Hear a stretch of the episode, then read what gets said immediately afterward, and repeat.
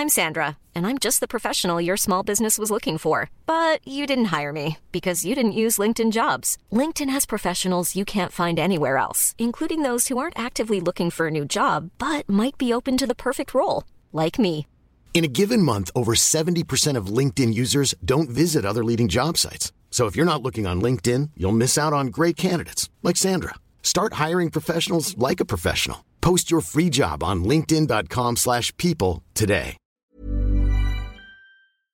Hej Jacob. Hej Esben. Du sagde noget klogt sidst. jo, Oh, det, skal, det skal nu fremhæves nu. ja. Du sagde det her øh, i forbindelse med Socialdemokratiets øh, pressemøde i sidste uge, der i kølvandet på deres sommergruppemøde, at man skulle sætte sig ned og lytte til de emner, Mette Frederiksen sådan skitserede, ja. øh, for hvad de ville øh, arbejde med som regering. Hun talte jo ikke om, om, om valg på den måde. Du, sagde, du nævnte de der fem punkter. Inflation, velfærd, kriminelle udlændinge, land og by, og til sidst Klima. klima. And lo and behold, i den her uge, der trådte Mette Frederiksen og hvad vores gode kollega Erik Holstein kaldte hendes, hendes A-hold, øh, Mathias Tesfaye, Kåre Dybvad Bæk og øh, Peter Hummelgaard, altså justits-, udlændinge- og beskæftigelsesministeren, øh, frem med det her lov og orden udspil med sådan en meget, meget, meget klar udlændingepolitisk øh, indramning. Ja. Hvad tænkte du der? Jamen, øh, nu var jeg jo ikke så overrasket, for det havde hun jo sagt. Ja, ja. det var noget, hun ville, hun, hun ville komme med, og det havde vi jo også læst i aviserne. De havde jo været, de havde været langt omkring midten. Ja. Så, så, så det var det. Men så satte jeg mig jo ned og læste i Altinget selvfølgelig øh, gennemgang af, hvad der rent faktisk var i de der forslag. Jeg Ja. fik ikke se det der lange pressemøde, må jeg erkende. Jeg havde noget andet, jeg skulle lige der. Men, men jeg læste hele listen af forslagene igennem, og så blev jeg lidt, øh, lidt overrasket, vil jeg sige, fordi at ja, der var noget med hårde straffe, der var noget bande, der var nogle flere, det skulle forbydes, og, og øh, hvis, hvis voksne hjælper med at gøre unge kriminelle, og der er nogle forskellige, Ja. forskellige ting. Men der var faktisk også ret meget forebyggelse Ja. i, i, den, øh, i den pakke, og der var i det hele taget rigtig mange værktøjer, hvor jeg sad og tænkte, okay, det er ikke noget, de har trukket ud af ærmet Nej, nej. en sen eftermiddag op i statsministeriet, hvor de så kiggede på hinanden og sagt, hvad skal vi finde på? Altså, det lugtede lidt af noget, der har været længe undervejs, Ja. noget, der er blevet vendt med nogen, der ved noget om det, Ja. og noget, der var, der var grundigt. Så det var egentlig Et mest det, jeg tænkte. Øh, ja. Det tænker jeg, vi skulle tale øh, mere om øh, her senere. Også fordi man jo også ligesom begynder at kunne ane, ud over, hvad kan man sige, hvad det er, Socialdemokratiet gerne vil gå til valg på, så begynder også at ane om, hvordan de griber den her situation an med et valg, der er blevet udskrevet, men ikke af dem selv. Ja. Øh, og hvor de blå også ligesom lige indtil videre meningsmålingerne er, er foran. Ikke? Men ellers, Jacob, så har det jo været en lidt stille uge. Ja. Det er jo lidt farligt at sige, at vi optager, skal vi jo skynde at sige. Vi optager onsdag. Ja, lad os, sige det, lad os sige det, som det er, fordi hvis, hvis det går, som det plejer, Ja. så, så kommer der en eller anden politisk bombe torsdag, Ja. og så udkommer vores podcast fredag, og Ja. vi ligner nogle får som sædvanligt. Ja, Men ja, altså, ja. af nogle forskellige grunde, så optager vi onsdag i den her uge, og vi er blevet enige om, at vi har nok at tale om. Ikke? Ja, ja, bestemt. Øh, også fordi, at, at netop fordi det har været en lidt stille uge indtil videre. Altså, vi har ikke, det har ikke været det der run af politiske udspil og pressemøder, positioneringer og statsministerkandidater og alt det der, ikke? Ja. Så tænker jeg, at vi kunne træde lige lidt øh, et skridt tilbage og se på nogle perspektiver øh, i stedet for. Jeg vil vildt gerne tale om øh, Annex Fandopslags øh, kampagnevideo, som sidste uge var all the rage, og alle diskuterede der, og mange var sure. Ja, du kan godt videoen. Ja, ja, du kan godt videoen nemlig. Ja. Ikke? Og den linker vi lige til, hvis der er nogen, der ikke har set ja, den, så man bestemt. kan gå ind og se den. Bestemt. Og så skal vi også tale lidt om øh, stemmespil i Rød Blok. Ja, eller i grøn blok, Ja, hvis der findes sådan en. Ja. Øh, ja, det er noget, jeg har gået og tænkt over et, øh, et stykke tid, og hvis, øh, hvis verden arter sig, som jeg vil, så, så lægger jeg også en analyse op på altinget, inden at denne her podcast udkommer i skreven form. Sådan. Men nu kan vi jo tage den mundtligt her i Ja, podcasten, for jeg har gået og spekuleret lidt over det der med Alternativet og Fri Grønne, og jeg kan se ude på sociale medier, at det også er noget, der begynder at poppe op rundt omkring øh, det, det potentielle stemmespil, der ligger der. Så lad os tale lidt om det. Det skal vi tale om. Og så, så lovede vi jo sidst, at vi skulle tale om ide- identitetspolitik. Oh my god, yes. Ja. Jakob, øh, det er i, med, med politik, som det er med mad. Når man ikke kan få østers og kaviar, så er en- så en rejmad faktisk også øh, ok. Skal vi ikke gå ombord i den forårsbuffet, der er dansk politik? Velkommen.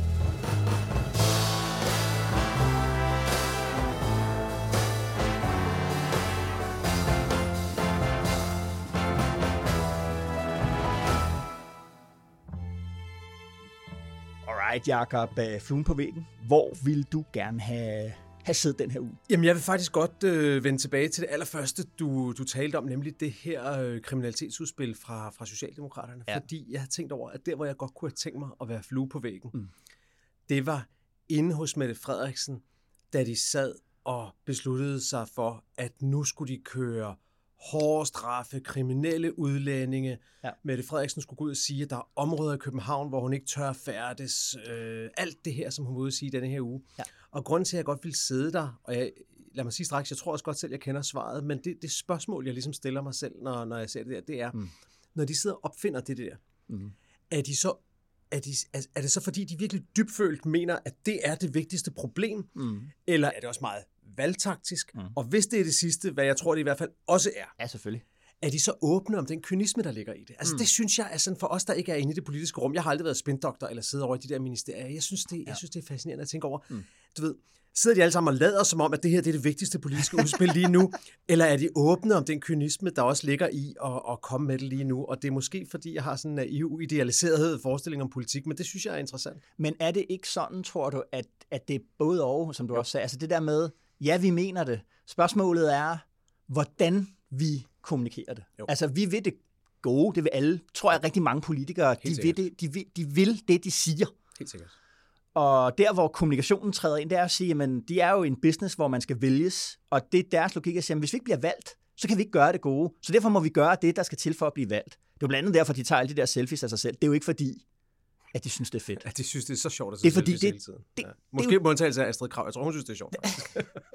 men, men så for dem, så tror jeg ligesom, at det skæld, du arbejder med der, det har de slet ikke. Nej. Altså, det tror jeg simpelthen ligesom er, det, altså, det, det, når man er så har været så lang tid i politik, som de jo også har, altså man har, er, mm. er i det, mm. jamen, så er det ikke til at pille det ene væk fra, fra det andet. Det, det peger ind. Jeg, jeg tror, du har helt ret, og jeg vil også godt sige, at, at jeg er enig med dig i, jeg tror også, at, at de mener det øh, i toppen af Socialdemokratiet helt alvorligt, det de ja. siger. Jeg tror ikke, det er fremlagt alene af taktiske øh, grunde. Jeg tror også, de mener det. Det er i hvert fald ikke sådan, så at i virkeligheden mener Mette Frederiksen, at alt er i virkeligheden helt fjong med integration og kriminelle bander. Hun synes, det er et irrelevant problem, hårde, som de skal men være, de har været ude og foretage nogle meningsmålinger, og der viser, at der er en stor bekymring i befolkningen, og så lader hun som om, ja. Det tror jeg simpelthen ikke nej, på. Nej, men det er jeg også enig med dig i. Men jeg synes, det peger på et skisma, som, øh, som er det her med, at når jeg taler sådan om politikerne, så er det fordi, at tror jeg, som, som mediemenneske og kommunikatør, der er alt inde i mit hoved på en eller anden måde kommunikation, og derfor kan jeg nogle gange komme til at glemme, mm. at politikerne faktisk altså, har en politisk dagsorden, som du siger, de faktisk kæmper for at komme igennem med. Ja. Og den modsatte misforståelse den anden vej rundt, det er, at for politikerne er alting politik. Ja. Og derfor er det, at de nogle gange bliver så vrede på medierne. Ja. For de forstår ikke nogle gange, når medierne skriver kritisk, eller ikke skriver grundigt nok om deres forslag, at for de fleste mediemennesker er alting ikke politik. Nej. Altså i hvert fald ikke personlig politik, øh, hvor vi har en holdning til, om det skal gå op eller ned, mm. eller til højre eller til venstre. Så der, der er grobund for mange misforståelser der. Det er bare et fascinerende rum. Det er det. Og det er derfor, jeg tænker, lige der vil jeg faktisk rigtig gerne have været flue på væggen. Ja. Hvad med dig? Ja, jeg sted, vil, vil du hvad, jeg vil godt have siddet op i, uh, i, i Venstres war room, om det så er Ellemands kontor, eller det gruppe lokale. Lunds kontor, vil jeg sige. Eller Troels Lunds kontor, eller Søllerød hovedkvarteret, ja. eller hvor det er. Der lander den her voksmeter meningsmåling i, uh, i den her uge, og vi skal jo tale meningsmålinger i dag af flere omgange, men den må have løbet dem koldt, koldt, koldt ned af, af ryggen på altså Ellemann og inderkredsen ja. der, ikke? Og jo, på folketingsmedlemmerne også, fordi den står til 11 procent. Det, det er, er mange, en, der skal sige farvel til deres arbejde. Det er en halvering, ikke? Ja. Og det vi skal huske på her, det er sådan, øh, som, øh, som TV2's politiske redaktør Hans Redder, som er rigtig god til meningsmålinger, hvordan det bliver lavet og alt det her. Ja. Han påpegede også, at Voxmeter har det, han, det der hedder i jargonen en positiv huseffekt for Venstre. Det vil sige, de lægger noget til, når de, øh, når de, har, når de har været ude at ringe til de der 2.000 eller 1.000 eller mange der nu er mennesker, fordi de ved ligesom fra tidligere valg og hvad der ellers plejer at ske, så lægger de faktisk noget af oveni, ikke? og er stadigvæk 11, 11 procent, Jacob. Ja. E, e, e, efter halvanden, to uger, hvor Venstre har haft øh, ketcheren i hånden og serveretten. Ja. Og hvad tror du, øh, nu var du ikke klub på væggen deroppe, men hvad tror du, der er sket op i det war room der? Ej, men jeg, altså, jeg, tror, jeg, tror, jeg tror faktisk, at der lige har været sådan lidt tomme øjne. Ja. Altså fordi hvad nu? Fordi den beslutning, de skal til at træffe, i mine øjne, det er, hvad er egentlig vigtigst? Er det, fordi det var jo stadig meningsmålen, der gav det blå flertal. Er det vigtigste, at vi får en borgerlig regering? Eller er det vigtigste for Ellemann, at han får et nogenlunde valg? Fordi det der er et katastrofevalg. Vi er ja. tilbage i katastrofen fra for øh, halvandet år siden. Ikke? Ja. Så på et eller andet Prøv tidspunkt, at tænke så... tilbage, prøv at tænke tilbage til sidste valg. Der går Lars Løkke ind efter det der fuldstændig kaotiske fire år med slagsmål mellem LA og DF og en regering, der har måttet udskyde den ene reform Ja. ja. efter den anden. Har Ja, ikke ja, ja. fået vedtaget særlig meget. Og der går Lars Løkke jo til valg lidt, lidt med den samme. Han havde ikke de der katastrofemålinger, men han gik til valg lidt med samme problem. Skulle han gå efter at genvinde magten, ja. eller skulle han gå efter at få et stort venstre? Og han valgte, må man sige, entydigt det store venstre. Han, han droppede alle de borgerlige partier, mm. lagde en strategi, som han ikke havde informeret dem om, gik Ja. ja. ud og fortalte om den i en bog, at han Ja. ja. ville lave en bred regering, Ja. Og så hentede han et kanonvalg til venstre Ja. og smadrede den, øh, den borgerlige blok. Ja. Øh, kan Ellemann gøre det samme? Jamen, det er overvejelsen, ikke? Fordi det, der er problemet, er, kan du halvere dit parti og stadig være formand? Ja. Altså, den, den sidste, der har gjort det, og formentlig den eneste, jeg sådan lige på stående fod kan komme sammen, det er jo Pia Olsen Dyr. Men hun overtager jo efter katastrofen. Hun, ja. Hun overtager ja, Ja, i 14, efter det var gået galt for Ville Søvendal, ja. og derefter for Annette Wilhelmsen. Ja. Og det vil sige, hun var i genopbygning fra et år før valget. Ja. Og frem, og frem til 19, ja. hvor, hvor hun så casher ind og har etab- altså genrejst mm. øh, SF. Ikke? Mm. Ellemann har jo siddet i tre år nu. Ja, jamen, det er rigtigt. Så nederlaget, han kan jo ikke helt ligesom, hvad kan man sige, distancere sig fra det. sige, sjældent, sjældent har så mange hjulpet til med at sikre et nederlag med alle dem, der har forladt ham og alt det ballade, der har været. Men du har Selvfølgelig, ret, du har ret. og det ved de også godt i Venstre, Jeg men tror, det er stadigvæk... hvis der er en ting, de måske også har talt om deroppe, fordi jeg tror også tit, nu snakker vi før om, hvad politikere egentlig siger bag de lukkede døre, og jeg tror også en ting, der er i politik, det er, at man er nødt til at opbygge et panser, hvor man, hvor man, hvor man overbeviser sig selv og hinanden om, at man, at man er gang i noget godt. Fordi man kan ikke lade sig over, overtage af mismod og pessimisme hele tiden, så, Nej. så, så går det hele i stå. Og jeg tror, hvis, hvis de har tændt nogle små sterinlys i mørket i det her rum deroppe, så har det måske været sagt, "Jamen, prøv at høre, Søren Gade-effekten er slet ikke kommet endnu. Ja. Vi har stillet Søren Gade op, det er slet ikke med i den måling. Ja. Bare vent til det begynder at vise sig, så skal det nok gå bedre Ja. og sådan noget. Der er, Ja. Måske har de talt om sådan noget. Ja, og så er det jo selvfølgelig klart nok, det var det, vi talte om sidst, den der magtkamp mellem V og K. Altså, der er Søren Gade jo også et indspil, fordi han Ja, stiller ja. op der, hvor Søren Pape stiller op. Ja, ja, det er han da.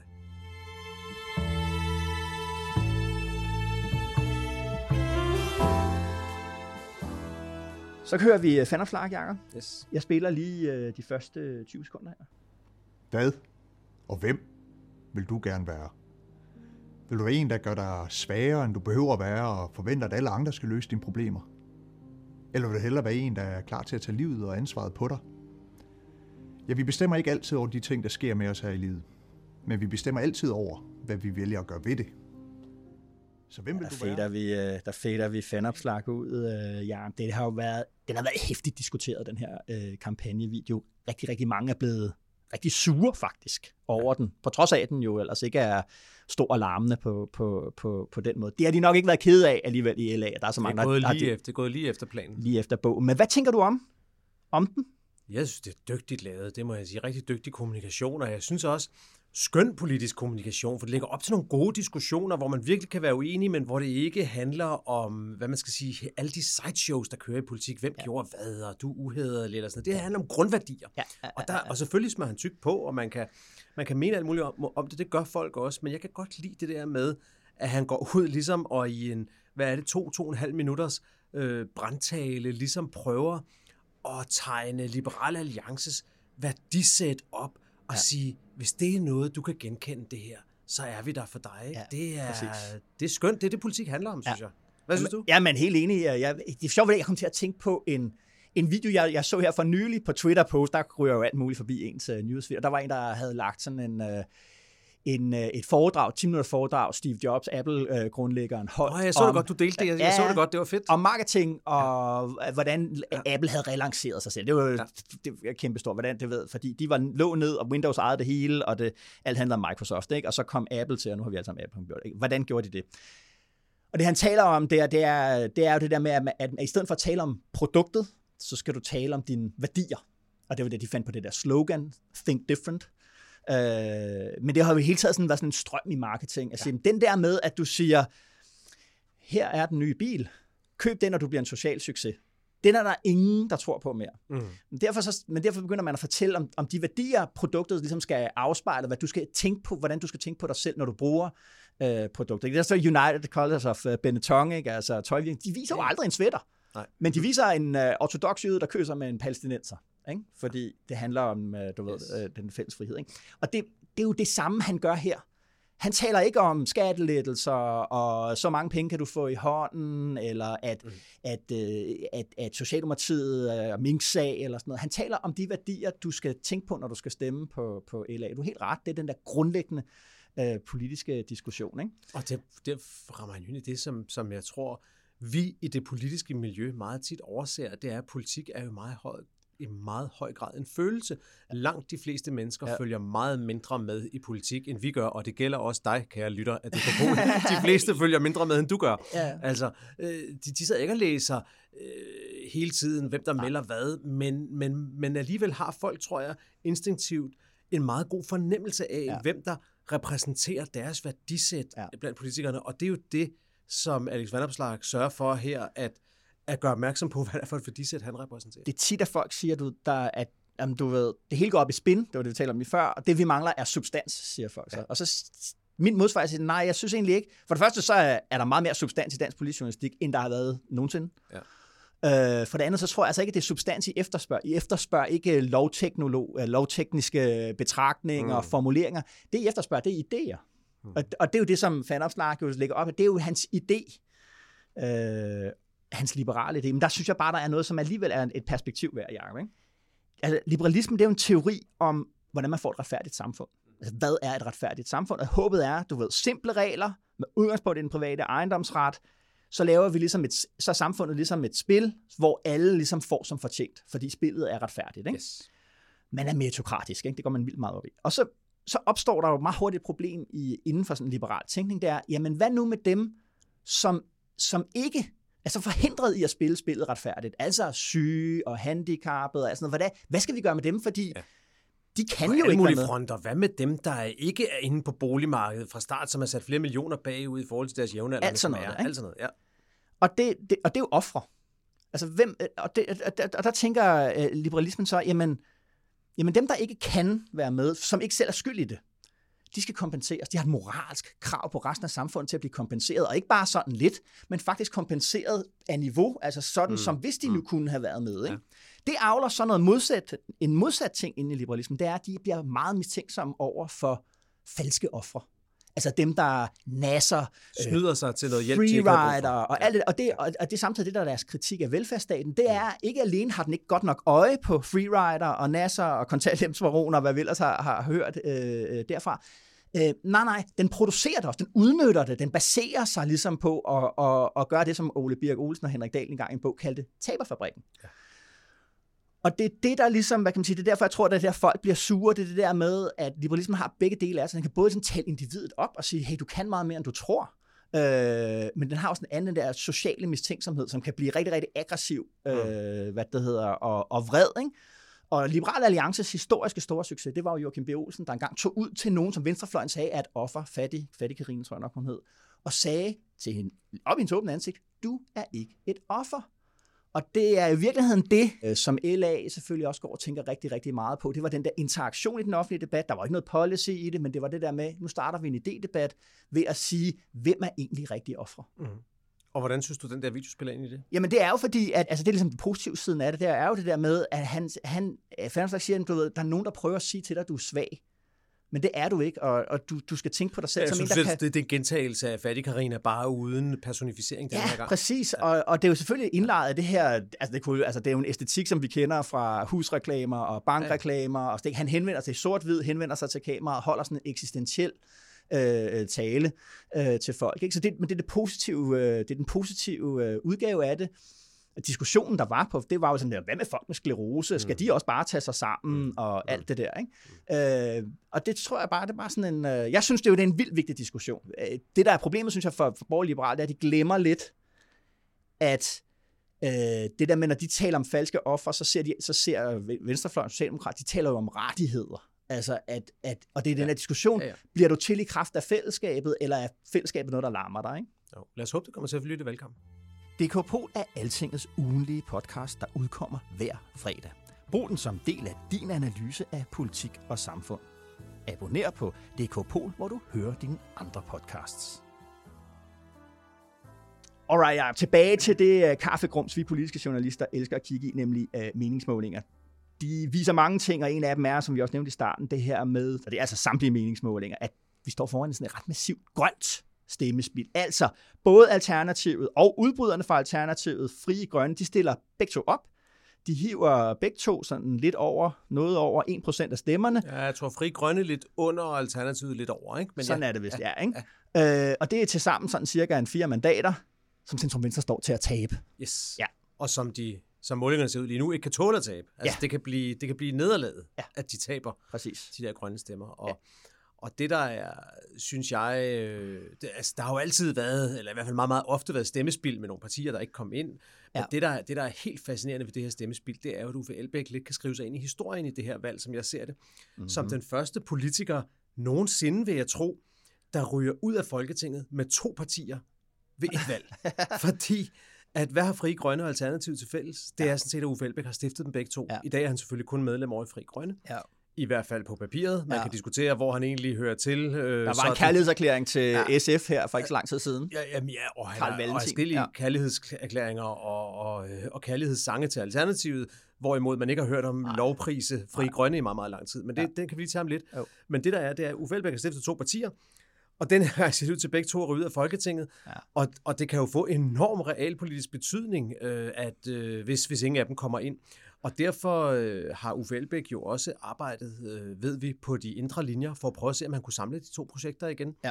Øh, vores kollega Malte Brun skrev en artikel om det for nylig, og hvor Uffe Elbæk udtalte sig meget rundt, men ingen, der læste den artikel, ja. kunne være i tvivl om, hvad han mente. Han sagde, jeg må hellere holde min mening for mig selv, men jeg har sagt til Franziska, altså Franziska Rosenkilde, Alternativs leder, ja. og, og Sikander, Sikander Siddiq, Fri Grønnes leder, hvad jeg mener om den sag. Ja. Og, øh, og der er ingen tvivl om, at han har forsøgt at sige, hey, kunne I ikke, skal, skal I ikke finde sammen igen? Ja. Problemet er, de er ligesom kommet over et point of no return, tror jeg. De partier, for det første er vi måske for tæt for valget, ja. for det andet er de partier glædet for langt fra hinanden, ja. tror jeg, til at de lige kan samles, og det er jo, og det, er jo det, jeg også synes, der må gøre rigtig ondt på Uffe Elbæk, det er, at han ja. i Fri Grønne har skabt han har skabt en bevægelse, som sådan set ikke har så meget med ham selv at gøre. Fordi ja. Fri Grønne er blevet et relativt radikalt venstrefløjsparti. Ja, De kalder sig selv et, øh, anarkistisk, antikapitalistisk projekt. Ja. Og det ved jeg, det var Uffe Elbæk måske i sin allerpureste ungdom over i Aarhus, en del af det antikapitalistiske miljø i nogle forskellige socialistiske bevægelser, han var med i. Oh. Men i de sidste mange, mange år har Uffe Elbæk ikke været antikapitalist eller anarkist. Han har været alt muligt andet. Ja. Og, og, og, og derfor så er det slet ikke ham. Og det har man jo også kunne se det sidste stykke tid, hvis man så på folkemødet for eksempel, var det sjovt at se. Aha. Uffe Elbæk var på folkemødet, han var med i et arrangement, det var den DJ-battle, han gennemførte med, sin, med sine sønner. Ja. Han optrådte ikke en eneste gang for noget, der havde med Fri Grønne at gøre. Nej. Og man kan bare se, at han, han promoter ikke rigtigt det projekt mere. Nej. Så det er en... Øh, det er tydeligvis noget, der går ondt på ham. Og, han sagde jo Uffe Elbæk øh, til også et, et, et rigtig godt interview, øh, vi lavede med ham for nogle år siden, det der med, at han også selv havde opdaget det der forskel mellem at starte noget og køre noget videre. Uh, han var rigtig god til at starte noget, og, og indså også, at han havde nogle begrænsninger med det der med at drive et, drive et parti. Og det må man jo også sige, det viste Alternativet jo også. Det var jo en dundrende succes imod alle odds, men, ja. men som også blev kvalt i, i sin egen øh, mangel på, på ledelse og, og, og fremdrift, og som Uffe Elbæk selvfølgelig bærer en kæmpe del af ansvaret for, selvom der var masser af andre, der, der bidrog til det kaos, ja. alternativet blev. Ja. Men, men, øh, men bundlinjen er, og på den måde ved jeg ikke, om der er så utrolig meget at snakke om andet. Jo, det, det er der jo, fordi... fordi det er bare, de er på vej ud, ikke? Jo, og, og det er jo bare... Altså, umiddelbart er det jo barokt, ikke? Fordi aldrig har klima fyldt så meget for Præcis. den førte politik. Aldrig har det fyldt så meget for vælgerne. Det har konsekvent de sidste tre år ligget nummer et eller nummer to på vælgernes, øh, på vælgernes dagsorden. Der skulle man ligesom sige, hvordan kan man ikke få et grønt parti til at komme op og flyve i den, i den situation? Ikke? Ja. Men jeg tror, at nedenunder det, så synes jeg faktisk overhovedet ikke, det er særlig overraskende, fordi det er jo protestpartiers rolle og funktion i dansk politik. Det er at råbe det politiske establishment op, og så sker der det, at over kortere eller længere tid, så tager de ligesom øh, den dagsorden til sig, Øh, og så forsvinder de der, så fader de ud. Det er også en helt grundlæggende min analyse af, det har vi snakket mange om, at, at, gang om, altså Dansk Folkeparti, ja. det er også det, der er, er deres skæbning. Og, og, og, og der mener jeg bare, ligesom Centrum Venstre, de var lynhurtige til at se, altså det her taler vi enhedslisten og SF og de radikale især. De var, det var jo dem, Alternativet tog stemmer fra. Det var lynhurtigt til at se, vi er nødt til at, at, at skrue klimapolitikken op på 100, ja. fordi ellers så, så har vi simpelthen et, et, et, et mandatproblem. Ikke? Og, og det så vi jo det seneste i går. Enhedslisten holdt, øh, holdt deres øh, sommergruppemøde, havde pressemøde, det vil sige, de lancerede deres valgplatform. Hvad var centrum i det? Ja. klimapolitik, halvering af den animalske produktion i, i den danske landbrugssektor. Ikke? Så de, altså selvom jeg også ser Peter Dragsted opfordre sådan til, at kunne Frie Grønne og Alternativet ikke slå sig sammen, så arbejder hvad det hedder, partiet jo hæftigt på at tage det emne til sig, sådan så at det kan være ligegyldigt. Ikke? Men man kan også se, synes jeg, altså det der med, nu talte vi om, om, øh, om vandopslag før, og hans klare måde at kommunikere på, at uanset at de andre partier har taget det til sig, og de med en vis ret kan sige, vi har gjort en masse i den her ja, periode, vi har indført en 70% målsætning, og så der er sket en masse, ja. Ja. så er der stadigvæk, tror jeg, blandt mange måske især yngre vælgere, vil jeg tro, en, en stor appel i et parti, der har det som sin eksistensberettigelse ja. at være et grønt parti, fordi det er virkelig en identitetsmarkør. Ja. Og det er ikke sagt nedladende, det er fordi rigtig mange unge mennesker tager det meget, meget mere alvorligt det end alle mulige andre. Det er deres indgang til politik. Det er deres indgang til politik. Og derfor tror jeg sådan set stadigvæk, der vil være et rum for et professionelt drevet, ja. godt ledet, ja. klart defineret ja. grønt parti. Ja. Fri Grønne er jo ikke det parti, og det er også fordi Sikander ja. Siddiq har valgt at lægge mere fokus på racisme-dagsordenen, ja. som man jo også kan mene alt muligt om er vigtigt, mm. men det betyder bare, at han ikke har den grønne profil. Det er ja. bare nødt til at sige. Ja, det, det gør det. Ikke. Og, og for Alternativets vedkommende, der må man sige, der er genopretningen nok kommet lidt for sent. Det, jeg har gået og tænkt på, det er, hvis Alternativet, med det der ikke smart tyder på, hvis de sniger sig op i nærheden, ikke? Jo. hvis de nu ligger på de der halvanden procent, der ja. skal meget lidt til, mm-hmm. før de kommer ind. Altså, hvad er det så, der kan redde dem over målstregen til sidst? Til Comeback til Uffe? Det, det er jo Uffe Elbæk, der stiller sig ud på en vej og laver high fives og en, og en blæret video, som de lavede i deres første valgkamp. Ikke? Og stiller op?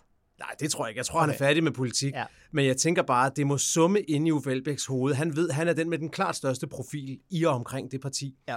Altså, det kan ende med... Lige nu er det jo bare Torsten Geil, til ham. der sidder derinde. Ah, ja, ja, på Folketinget. Ja. Og, så, og så Franziska Rosenkilde, ja. som jeg synes også har en vis profil, ikke? Og, ja, ja. og, og markerer partiet. I, i byrådet, ja. ja, ja. ja. Nå, det bliver sgu spændende.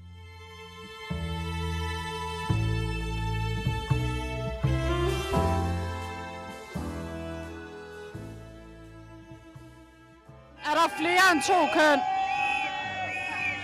Ved hvad, jeg kommer simpelthen ikke til at gå ind i den der øh, type øh, diskussioner. Jakob, hvorfor, hvorfor hører vi det her klip? Jamen, du sagde jo i fredags, at vi skulle tale identitetspolitik. Ja. Hvad sker der? Samme weekend er der Pride i København, og Ekstrabladet får den idé at gå ud og spørge politikerne, og hvis ja. også nogle andre, men en masse politikere, som gik med i det der Pride-optog og sagde, hey, øh, vi fra Ekstrabladet, hvor mange køn er det lige, der findes? Ja. Og det vi hører her, det er jo synes jeg, et virkelig morsomt klip, altså med Mette Frederiksen, der siger, jeg kommer ikke til at gå ind i den diskussion, ja. som om, du ved, jamen altså... Ja. Svaret fra Mink-sagen. Ja, svaret ja. fra Mink-sagen, det, det, det, er jo helt, det er jo helt grotesk. Men hey, altså. da, da jeg sagde det der, der, der, der kiggede du på mig med sådan et, jeg sidste, nu skal vi tale om identitetspolitik, der kiggede du på mig med sådan et, det bliver farligt det her. Ja, præcis. Hvorfor, hvorfor har vi det? Det gjorde jeg jo også. Jeg havde også sådan her, ja. altså det var ikke, det var ikke planlagt. Jeg tænkte bare, ej, nu gør vi det, fordi, ja. øh, hvad det hedder, det fylder jo rigtig meget, i hvert fald i den offentlige debat. Jeg tror også, det fylder ja. noget ud i, i, i virkeligheden faktisk også. Øh, men hvorfor, hvorfor synes vi to, hvide mænd, Øh, er du blevet 50, Jacob? yes, jeg er 50. Okay, jeg er 42, ikke? Vi er på vej derhen, hvor ja. vi ligesom er den der hvide middelalderne mand, ikke? Jo, jo, jo. Hvorfor synes vi, det er farligt?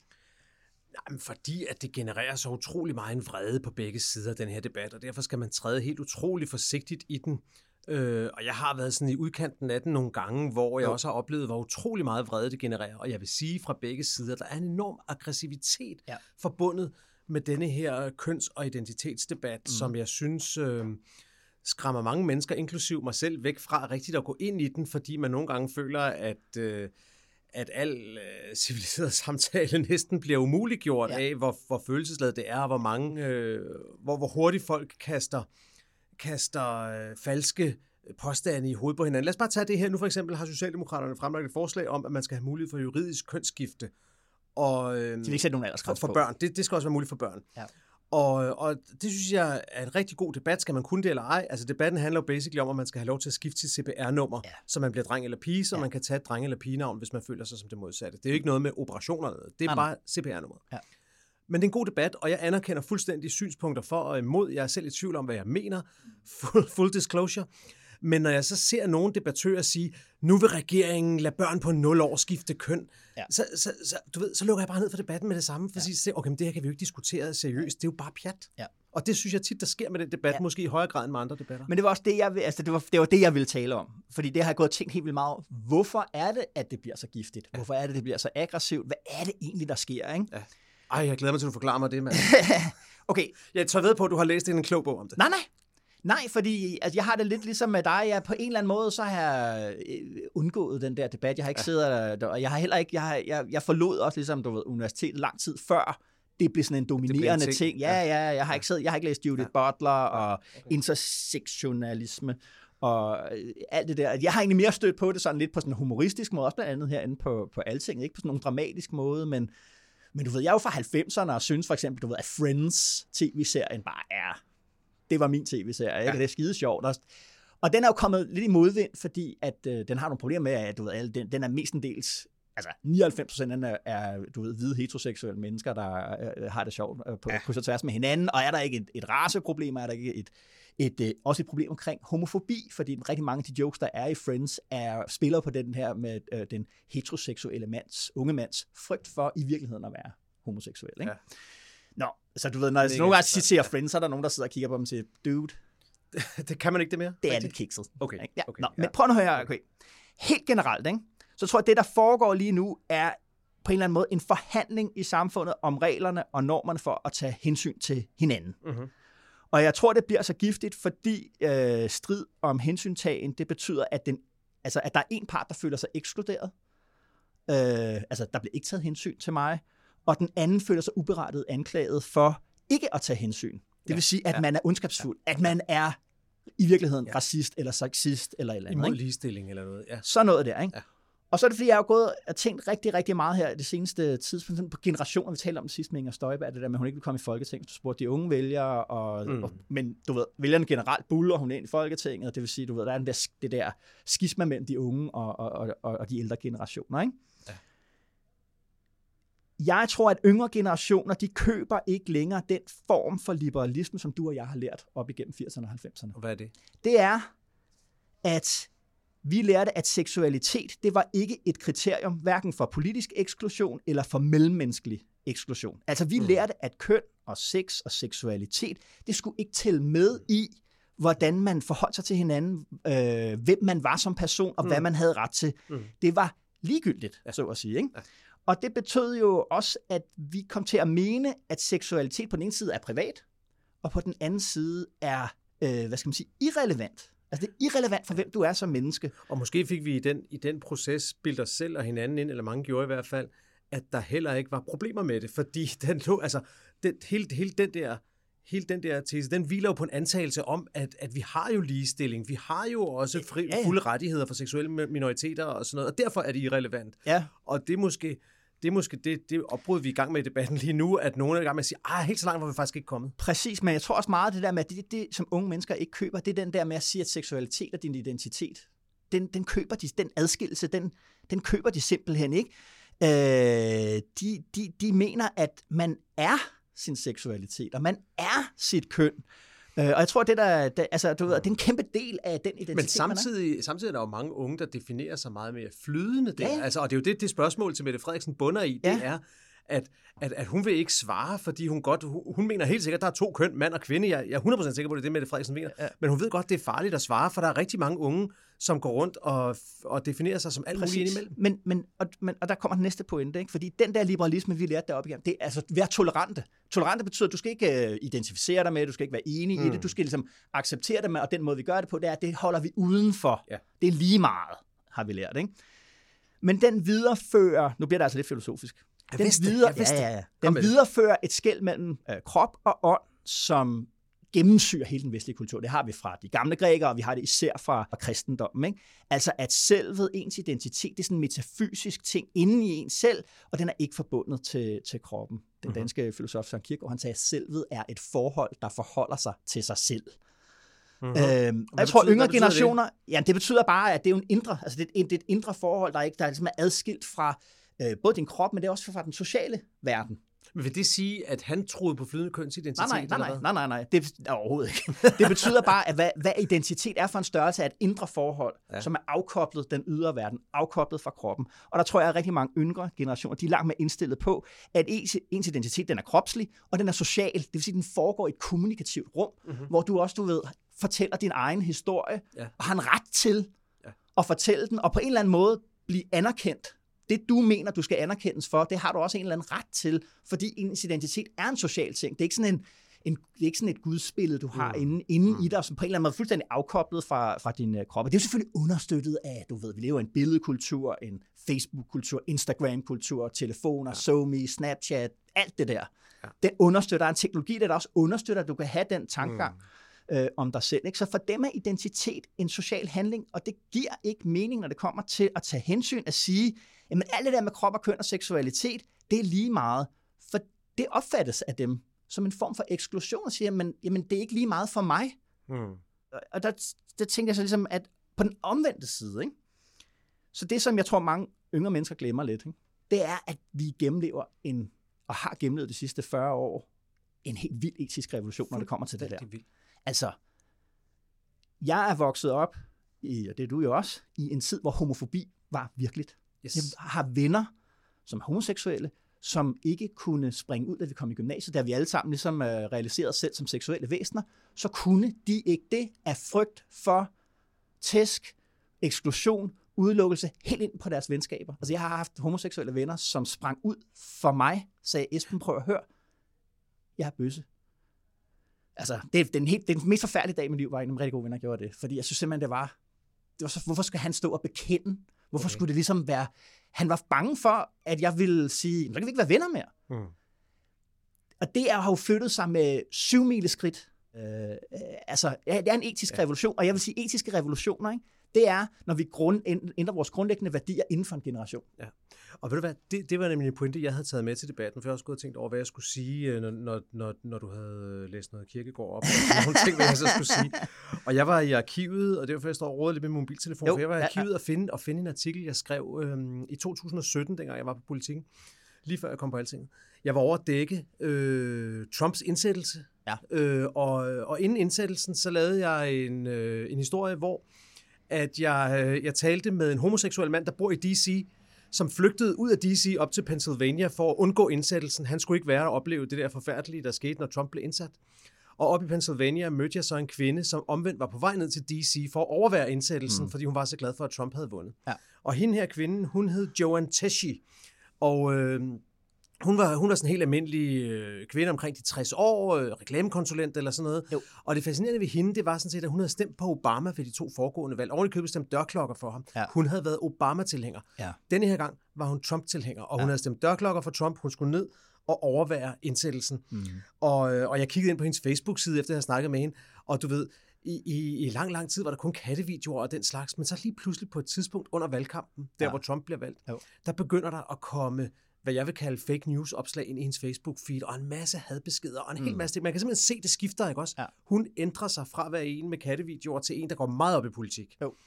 Og så spurgte jeg hende, du ved, hvad var det, der fik dig til at skifte fra at være Obama-tilhænger til at blive Trump-tilhænger selvfølgelig? Ja. Og så siger hun det her, så siger hun, jamen det, der fik mig til at vågne, og som vækkede hele det moralske Amerika, var debatten om transseksuelle, der ville have ret til selv at vælge, hvilket badeværelse de ville bruge. Ja. Der gik det for langt det er ikke sund fornuft. Mm. Det er bare latterligt. Ja. Altså, og jeg var helt lamslået. Ja. Altså, øh, var, var, var det noget med, hvilket toilet ja. folk må gå på, ja. der fik dig til at skifte fra Obama til Trump? Men det var det. Ja. Det var det simpelthen. Og, og når man så tænker efter, jeg boede i USA i tre år fra 11 til 14, hvor jeg boede der permanent. Jo. Eller sådan fast. Og da jeg flyttede over i 2011, der var Obama jo præsident. Han var mm-hmm. imod homoseksuelle hvilelser. Ja. Officielt imod ja. homoseksuelle hvilelser. Og det var også forbudt øh, over næsten hele USA. Ja. I 2014, da jeg rejste hjem fra USA, der malede Obama øh, det hvide hus i regnbuefarver, samtidig med, jeg tror det var i den uge, hvor jeg flyttede fra landet, at amerikanske højesteret øh, slog fast, at homoseksuelle var en forfatningsmæssig ret i alle 50 stater. Ja. Altså fra det ene punkt til det andet punkt på tre år. Ja. Det gik utroligt hurtigt. Ja. Og ved du, hvad der sker? Og, og rigtig mange mennesker synes, de havde svært ved at følge med. Ja, og ved du, hvad der er, der sker, når, når du har sådan nogle revolutioner inden for, meget, meget, meget, altså mm. etiske revolutioner inden for en kort tid? Det betyder, at den ældre generation ikke kan lære den unge generation om deres værdier. Mm. Og det er det, det, det, det, det, der gør det hele så giftigt, fordi det betyder, at hende der, du snakker med, hun, vil også, hun opfatter sig selv som et godt menneske. Hun Helt opfatter sig selv 100%. som en, der tager hensyn. Hun opfatter ikke sig selv som en, der er racist eller sexist, men lige pludselig møder hun anklagen om, at det er hun alligevel. Øh, og, der, der, altså det, og det er der, politik bliver så personligt og aggressivt og giftigt. Det er fordi, hvad skal man sige, øh, alle prøver at være gode, Øh, men det lykkes ikke. Og det er ligesom, at, at, at, at det jeg tror, man glemmer lidt. Altså, hvis nu hvis man skulle sige noget til de yngre generationer, der er at sige, at det er gået, det er gået ekstremt hurtigt, og det gør også, at man er motiveret for at tænke, at så kan det jo gå endnu stærkere. Men der sker bare de der indre modsætninger, hvor, hvor der lige pludselig er, er, er nogen, der føler, at nu er jeg, står jeg under anklage for at være et dumt svin. Ja, og jeg vil ikke acceptere at være et dumt svin. Ikke? Det, der mangler lidt, synes jeg, det er lidt tilgivelsen. Ja. Altså, altså som et element, det er netop det der med at sige, okay, de andre er ikke onde, de prøver at være gode, men vi er simpelthen ikke enige om, hvad det vil sige at være god. Mm, mm. Helt sikkert. Altså, så, så når debatten bliver så voldsom, så synes jeg også, der sker noget, som er meget fascinerende og en lille smule skræmmende. Det er, at, øh, at at der også bliver malet nogle, der, der bliver brugt nogle karikaturer i den offentlige debat, ja. som jeg synes er, er bekymrende. Altså igennem lang tid, det var også noget, vi, jeg for eksempel skrev om og interesserede mig meget for, mens jeg boede i USA. Der var der jo mange stater, hvor man kunne, hvor, hvor man kunne, og hvor politikere opfordrede homoseksuelle til at tage kurser, hvor de kunne blive, fri, altså eller ja, en behandling, hvor de simpelthen ja. kunne blive, altså homoseksualitet, det var noget, man kunne blive befriet for, præcis. det var noget, man kunne blive kureret for, det var en sygdom. Ja, præcis. Øhm, og det findes sikkert stadigvæk, men det var ret, det var ret meget dengang. Ja. Øh, altså, der snakker vi bare for 10-12 år siden, ikke? Ja. Og, og når man hører den måde, der bliver talt, ikke om, om hvad skal man sige, gåseøjne, almindelig homoseksuelle i dag, nej. men om det bredere LGBT begreb, ja. Ja. så kan man også høre nogle af de samme ting, der er blevet talt om. Det er sådan, at nogen, der taler om det, som om det er noget, der næsten smitter. Ja. Hvis vi for eksempel tager debatten igen om øh, det juridiske kønsskifte, ja. så er et af argumenterne for dem, der er imod, det er jo, at det ligesom kan få mange unge til at blive fristet af det her kønsskifte, ja, ja, ja. som om det ligesom vil starte en eller anden bølge, hvor folk bliver revet ind i ja. det her kønsskifte, øh, modefænomen, ja. som, som om det var det ikke også. Jo. Og det synes jeg, det, det, det, det er også klart, at det er det må, det må fornemmes helt utroligt provokerende for de mennesker, der har det inde på livet, og for, ja. hvem, for hvem det er en realitet, ja. som de ikke selv er herover. Og, og jeg tænker også ligesom med det med, at, at altså, du ved, det er det der med, at der, altså, der er nogen, der opfatter det som et værdiskred. Altså hvis du er konservativt mm. indstillet, og jeg tror simpelthen, at, at vi skal også acceptere, Øh, og jeg har også selv en, en, en altså sådan en, en, en, en, ikke, ikke i forhold til det der med køn, men sådan en, jeg kan godt være indstillet på, at jeg kan godt lide tingene, som de var. Mm. jeg har en mm. dyb nostalgisk del af, af mig selv, hvor man opfatter noget som et skred. Ja. Øh, og det, det, altså, det, det er følelsen af, at nu skrider samfundet. Det, det er jo det, der også ligesom tænder ilden øh, øh, andre steder, øh, hvad det hedder, ikke? eller det tænder en politisk ild i dig. Og det er igen det der med ligesom, og, og tror jeg ligesom, at det, det, altså det, der vil løse noget af den der debat, tænker jeg, det er, at man, i det, at man lige prøver at huske på, at alle prøver, alle de fleste, langt de fleste, prøver at være, gøre det gode. Mm. Mm. Øh, og de giftige debatter, de opstår fordi, at det er begge, på begge sider, ligesom, mm. fordi mm. at man mangler den der med, okay, de andre prøver ikke at være dumme svin. Mm. Øh, øh, de, øh, de kan ikke lide at blive anklaget for ikke at være der. Der er heller ikke nogen, der kan lide at blive... Altså, det der med, at det smitter, er jo en anden måde at sige, de, jamen, de er onde, de er farlige, de passer nu på, ikke? Mm. Hvor man tænker, jeg er ikke farlig, jeg har det bare sådan her, ikke? Ja. Øhm, nå, det var bare, det var i hvert fald, øh, hvad kan man sige, det var det, jeg havde, men, men hvad, havde tænkt. Hvad, hvad, hvad så? Altså, nu så vi Ekstrabladet gå rundt og lave den der enquete til, til politikerne, og de, ja. var, de var i forskellig grad øh, gode eller dårlige til at svare på, hvor mange, øh, hvor mange ja. køn der fandtes. Ja. Øh, en del af dem talte udenom. Der var også, der var også nogen, der bare sagde mange, eller, eller det ved jeg ikke, eller det må ja. folk selv om. Ja. Men, men, men kommer det til at blive en faktor i valgkampen? Jamen, jeg tror, at altså, jeg kunne jo se, øh, der var et interview med øh, Søren Gade i Jyllandsposten, ja. ikke? Ja. som Venstre, et af de har sat ind der, hvor øh, Søren Pape også stiller op, men det er jo selvfølgelig også dem, der er nærmest også udlagt. Og han blev også konfronteret med et modsvar til Inger Støjberg for at sætte en prop i den del af, af, af Venstres vælgersegment, der, ja. der er, er, er, er, hvad det hedder, kommer fra den del af Jylland. Ikke? Og han taler nemlig også om det. Og han, han, taler, altså han taler også om identitetspolitik, og, og han engagerer sig i den der diskussion, og han siger det, jeg sagde før. Jamen, altså prøv at høre, jeg er tolerant. Øh, jeg, vil, jeg ser ikke ned på nogen øh, på grund på baggrund af deres seksualitet, men man, siger han så, skal ikke flashe sin seksualitet. Det var det, jeg talte om før, okay. det der med, at jamen, jamen, det er privat, det er lige meget, det er irrelevant, det skal ja. I holde for jer selv, og det, det kan jeg ikke lide, når, når, når, når, når det sker. Der tror jeg, han taler ja. på rigtig, rigtig, rigtig mange af sin generations vegne, Altså, det var måske, han kan godt lide at formulere sig skarpt, jo, så han er politiker, men det er jo det, jeg talte om før, det vi lærte i, i løbet af 90'erne, ja. det der med at sige, jamen det skal vi ikke have blandet ind i ja. det, fordi ja. øh, vi er tolerante. Det er det, det vil sige at tage hensyn, det er at sige, det er ligegyldigt. Ja. Og der er det bare, jeg tror ligesom, altså, det, det, det, det er det bare for rigtig mange mm. mennesker, specielt yngre generation, det er ikke lige meget. Mm. Kan, men og dem, så begynder dem, politikerne oplever... at engagere sig. Bliver det en faktor i valgkampen? Ja, jeg tror, at det for nogen fylder rigtig meget, den der fornemmelse af skred. Mm-hmm. Altså at nu skrider orden, den symbolske orden, samfundsorden, den skrider, Mm-hmm. og nu skal jeg stemme på nogen, der kan holde igen. Ja. Her må jeg lige slutte med et citat, Jacob. Ja, Et- meget gerne. Det er fra en polsk forfatter, der hedder Witold Gombrowicz, Ja. som øh, skrev en dagbøger fra Argentina. Han havnede derovre øh, ligesom, øh, og blev der som form for flygtning. Jamen, jeg fordi sagde at jo, du havde en bog med. Hvorfor benægter du det, når jeg siger det? Altså, han, øh, han, var, han er øh, i hvert fald biseksuel. Ja. Øh, så han er både, du ved, han er både fremmed, fordi han ikke er argentiner, og han lever også, det er jo et katolsk land, og der er, du ved, alt det der, ikke? ja. Så han tænker meget over identitet, og, og det, det, det, det deler han jo blandt andet med sådan en som Hannah Arendt og sådan Ja. noget. Der ligesom tænkt meget over, hvad er identitet egentlig? Det er fra 50'erne, og han skriver det her citat, som jeg bare synes, det er en vildt god bog, de der dagbøger. Han, du ved, der er alt muligt. Han er skidesur over ikke at blive anerkendt, og Ja.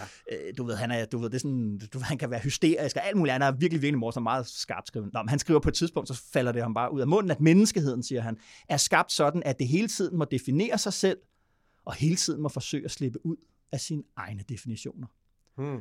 Og det synes jeg, det er jo det der, igen, det der spørgsmål, man har diskuteret rigtig meget, altså som de homoseksuelle diskuterede rigtig meget op gennem 60'erne og 70'erne og 80'erne, det der med, jamen vi vil ikke blive bedømt på vores seksualitet, men for at kæmpe kampen for fuld anerkendelse, skal vi slå os sammen som en forening, en altså landsforening for Som er bøsser og lesbiske, af, som var det. LGBT plus foreningens navn førhen. Ja. Så vi ligesom bliver nødt til at identificere os med vores seksualitet for at bekæmpe den diskrimination, der sker på baggrund af vores seksualitet. Mm.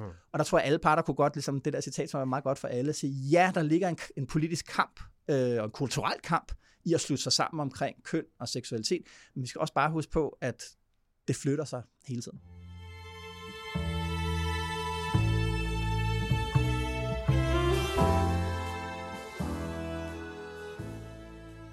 Det var det, Jacob. Vi er ved at være der. Hvad det hedder øh, weekenden? Hvad står den på? Oh, hvad står den på i weekenden? Jamen altså, august måneds potpourri af 50-års fødselsdag og bryllup og fortsætter. I den her, i den her, Wow. weekend, er det, i den her weekend er det et bryllup. Og så ja. inden da, skal, og det er derfor, vi optager lidt tidligt, så skal jeg en tur til skønne Mariager op ved øh, Mariager Fjord, mm-hmm. øh, tæt på Inger Støjbergs hjemby Hadsund. Jo. Og det er jo fordi, at der bliver holdt et europæisk folkemøde deroppe, Ja. hvor jeg og mange andre gode altinget folk øh, tager op og... Strømmer til. Vi strømmer til. Sådan, det, det, det, kan vi ikke, det kan vi ikke sige nej til, når nogen vil snakke europapolitik i, i tre dage. Så er vi der. Ja. Øhm, det bliver sjovt. Fedt. Jamen, med dig? Jamen, øh, cykelløb øh, på Møn på søndag. Der er jo intet nyt under solen. Men jeg skal også forberede noget, det synes jeg, jeg i næste uge, Ja. Der holder vi jo en konference herinde om fælleserklæringen.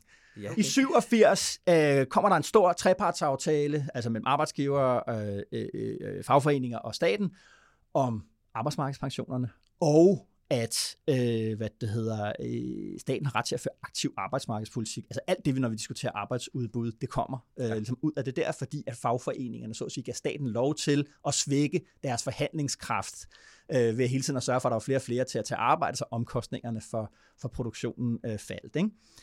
Øh, den er jo blevet heostatisk berømt, den øh, aftale, fordi alle gerne vil have lov til at eje den. Venstrefløjen, Socialdemokratiet gerne lov til at eje den, fordi at, øh, at man fik arbejdsmarkedspensionerne. Øh, altså den der store ATP-fond, altså at lønmodtagerne i Danmark mm. er de største kapitalejere, mm. der findes. Ja. Øh, og, og sådan et eksempel på, hvad man kan med, med fondskapitalisme. Øh, Pelle Dragsted kommer blandt andet forbi. yes. Øh, højrefløjen vil også gerne tale om det, eller have eje fælleserklæringen, er sammen lidt også med de der arbejdsmarkedspensioner, fordi det var privat opsparing til sin pension, og det er jo billedet på, Præcis. Hvad det er, man gerne... I stedet for at staten sørger for pensionerne, så skal folk selv sørge for den. Det skal vi diskutere, hvad det var, hvorfor... Hvor, Hvem kommer? Jamen, der kommer, øh, der kommer, ja, Pelle kommer, Peter Hummelgaard kommer fra, fra det politiske nu, så har vi hele fagbevægelsen, og altså, vi, har, du ved, vi, vi kan simpelthen sidde og lave overenskomstforhandlinger nede på scenen. Don't do it. ja, ja, men, men, Kan man men, komme med? Ja, ja, man kommer med. Det er helt free of charge. Nå. Så kom ind, og det er, det er, det er et formiddagsarrangement, som vi starter ved klokken 9, tror jeg. Og hvornår var det, det var? Den 31. 31. Ja. august. Alright. Og det, er, det bliver super fedt. Øh, Det bliver også rigtig nørdet. Ove Karl Pedersen kommer også og taler om den. Uh. Han, ja, og, og Niels Vium Olsen, som er historiker og skrevet om 80'ernes politik. Så vi holder sådan et, et samsurium, hvor vi prøver at sige, og det er jo selvfølgelig ikke bare for at kigge tilbage og sige, øh, hvad skete der dengang? Det er også for at sige, at den der kraft dertil at finde de der meget svære, store løsninger, øh, ja. Findes den stadig egentlig i dansk politik? Det tror jeg faktisk virkelig noget det, når vi diskuterer alt det der med midten og Mm. den der fornemmelse af, handler vi over for de kriser, vi står i godt nok? Jeg tror meget af den der, der kan man sige, fælleserklæring er et eksempel på, at det danske samfund øh, reagerede på globaliseringen Det må man sige. på en måde, der gjorde, at danske lønmodtagere i forhold til britiske lønmodtagere, amerikanske lønmodtagere, tyske, franske lønmodtagere, står et helt andet Meget, sted. meget bedre, helt Ja. klart. Det, øh, det kan vi måske vende tilbage til, når, når symposiet har været Ja. der. Og øh, det vil Men i hvert fald forberedelse, altså, ja. eller invitation til alle, der hører det Yes. kom ind og, og, Fedt. og, og, hør det. Rigtig godt. Skal vi også, øh, skal vi også anbefale? Ja, vi skal anbefale. Skal vi have nogle anbefalinger? Ja, hvad smider du på? Jeg, øh, jeg har to ting til dig i dag. For det første, og den ene, øh, der må du lige lukke ørerne, fordi den ene er bare, jeg skal lige sige, hvis man ikke selv har opdaget det, som det går på lytter, lige ind og læse det interview, som du lige selv har lagt op med, med Peter Hummelgaard. Ja. Øh, altså, vi har jo haft den her diskussion øh, over nogle gange, Socialdemokratiets identitet. Er det et smalt arbejderparti for provinsen, ja. eller er det det brede catch-all-parti, der også skal ramme byboerne Ja. ja. og, og den kreative klasse?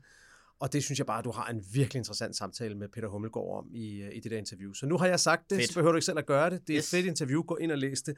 Jeg tror, at det kan blive et af de interviews, der står tilbage for den her valgkamp, for det er lige det, det handler om for Socialdemokratiet. Nå, Ja. det er det. Ja. Men det kan jo ikke, det kan jo ikke være ananas i egen det juice det hele. Så det andet, jeg egentlig godt vil anbefale, det er endnu en podcast, jeg anbefalede i sidste uge. Nu har jeg en ny til dig, Ny banger. og den er god. Ja. Øh, den er, jeg synes, den er ikke helt så vild som, øh, som Will Be Wild, som jeg anbefalede i sidste uge. Men, øh, men denne her, det er, det er med en lille hilsen, hat-tip til øh, vores kollega Niels Krause Kær, Ja. Deadline-vært, som Jo. jo. også er forfatter og har skrevet et par krimier. Ja. Han har blandt andet skrevet en, der hedder Mørkeland. Ja. Og den begynder øh, med et mor på en journalist nede på Malta. Mm-hmm. Ja. Øh, og det var jo... Øh, det var jo beskrivelsen af et ægte mor, der Et fandt sted. mord, et ja. rigtigt mord, der fandt sted på, Ja. en, på en undersøgende journalist på Malta, som havde afsløret alt mulig korruption og, og andet, Ja. ja. andre fordægte ting i, ja. i maltesisk politik. Ja. Og hun blev simpelthen dræbt ved en bilbombe. Ja. Det begynder hans roman med. Det er en fremragende roman. Min eneste anke mod romanen var, at det var lidt uklart for mig, hvorfor det der maltesiske mor var med i starten, for man kommer vist aldrig rigtig If tilbage it til det. bleeds, it leads. Men Ja. hvis man nu, så som jeg har læst den bog af Niels Krause Ja. og sad ved afslutningen og tænkte, hvad pokker var det med det maltesiske mor? Ja. Så har jeg nu svaret. Okay. For der er lavet en podcast, der hedder Who Killed Daphne? Ja. Daphne, det er den maltesiske journalist. Ja. Og det er meget fascinerende. Det er simpelthen en gruppe af journalister, der umiddelbart efter det drab siger, det skal være løgn. Jo. Det skal ikke lykkes nogen at slå en journalist ihjel, og så tro, at så kan de stoppe det her. Som de siger på et tidspunkt i podcasten, hvis I slår en journalist ihjel, så får I 40 journalister på nakken, eller hvor mange det nu er. Jo, jo. Og så går de i gang, og så prøver de at finde ud af, hvad pokker var det, der skete. Og det Ja. har de lavet sådan en podcast om. Og det er forrygende spændende, og Okay. okay. øh, jeg kan ikke, kan ikke spoil så meget. Who Killed Daphne? Who Killed Daphne? Okay, den smider vi op. Klart anbefalet. Yes, fedt. Hvad er du med? Jamen, jeg vil anbefale noget, som jeg ikke er helt sikker på, at jeg ikke, at jeg ikke har anbefalet før. Men nu er jeg blevet færdig med Helen Thompsons bog, øh, hvad det hedder, Disorder, Hard Times in the 21st Century. Ja, okay. Øh, hun har været interviewet øh, bredt. Folk har sikkert postet det på i dansk presse. Øh, Berlingerne Information lavede interviews med hende. Ja. blandt andet, og hun har været med i samtlige tænkelige podcasts om politik øh, de sidste halve år. Rigtig meget af det har jo handlet om hendes, øh, den der med, hvordan hun viser, hvordan olie og olieafhængighed, energiafhængighed, øh, driver, har drevet vestlig politik i de sidste 120 år. Ja. Og det er folk selvfølgelig synes er spændende, og der har været en masse krog i det, fordi vi har Ukrainekrigen og den stigende inflation, og det er vildt dyrt at tanke biler og alt Mm. det der, så har vi ligesom også fået anskuelsesundervisning i det der med energiafhængigheden og hele den der diskussion om Tysklands rolle til Rusland og alt det der. Ikke? Ja. Det er også vildt spændende. Og så er der sådan, det, det, det, det er den første tredjedel af bogen. Den næste, øh, næste tredjedel, øh, anden tredjedel, den handler meget om økonomi og finanskrisen og hvad der skete der. Øh, og, men, men det er det sidste, det sidste tredjedel, det sidste essay om, øh, om, om, om øh, hvad hedder sådan noget, øh, nationalfølelse Mhm. og demokrati, og hvordan økonomi spiller derind, mm-hmm. som jeg bare synes er noget af det bedste, jeg har læst- om demokratikrisen, for Nå, vi har fedt, diskuteret mand. rigtig meget Okay. de sidste ja, snart 10 år i virkeligheden. Ikke? Men selvfølgelig særligt intenst efter Trump og Brexit og alt det der. Ikke? Øh, hvordan hun analyserer det der med, at nationalstaterne efter, øh, specielt efter 2. verdenskrig, bliver sådan nogle økonomiske skæbnefællesskaber, Mhm. mm-hmm. Og at glo- globaliseringen af økonomi gør, at det falder bort. Altså vi har ikke, vi er ikke længere fælles om økonomien. Øh, Det, som Ove Kaj kalder konkurrencestaten, det er det der med, at lige pludselig er, er vi stater, der konkurrerer med andre stater mm. om international kapital. Når det falder bort, øh, så siger hun, det er det, der er forklaring på, at, at national identitet overhovedet bliver et spørgsmål og bliver en politisk okay. Okay. kampplads. Og det synes jeg bare er så skarpt set. Og jeg synes netop, hvis man sidder og forbinder den med nogle af- af Ove Kaj Pedersens analyser, han analyserer jo også, hvordan at konkurrencestaten har det, han kalder legitimationsproblem. Mm. Altså at, at vi egentlig ikke kan øh, føler, øh, føler nogen særlig værdifuld identifikation med den måde, øh, samfundet egentlig fungerer på. Ja. Øh, vi synes, altså du ved, altså dengang Bjarne Korydon sagde, jeg tror på konkurrencestaten, bliver nu vildt upopulær, og ja. øh, altså du ved, hele den der diskussion, ikke? Og det synes jeg bare altså er så spændende. Det er et fantastisk øh, essay, og jeg blev sådan helt, jeg synes også, alt det andet var rigtig godt Helen og spændende. Thompson, og hvad hedder bogen? Den hedder Disorder, Hard Times in the 21st Century, som selvfølgelig handler om, ligesom du ved, ja. at se udfordringerne ægte i øjnene, øh, og ikke lade som om, at der er en hurtig løsning et eller andet sted i det. Den er helt fantastisk. Den er svær okay. at læse, synes jeg, fordi hun... Nu skal jeg nok læse. Nu har jeg anbefalet den to gange. Nu skal ja, jeg men, nok få den men, men også fordi, du ved, øh, hun sluder overhovedet ikke. Jeg okay. sluder helt vildt. Ikke? Hun okay. sluder ikke. Alt er sådan nogle kompakte sætninger. Okay. Ikke? Så selvom bogen, altså, man tænker, 300 sider, det klarer jeg lige på en weekend. det gør du altså ikke. Men der er virkelig meget at komme efter, specielt til sidst. Fedt. Alright, ja. Tak for den gang. I lige måde. Tak for nu. Og drøner tak. jeg til, til mig. Ja. God tur. Tak. Og tak til dig med DK på i ørerne. Det er vi som altid uendeligt taknemmelige for. Vi er tilbage igen næste fredag. Mit navn er Esben Schøring. God weekend og god vind.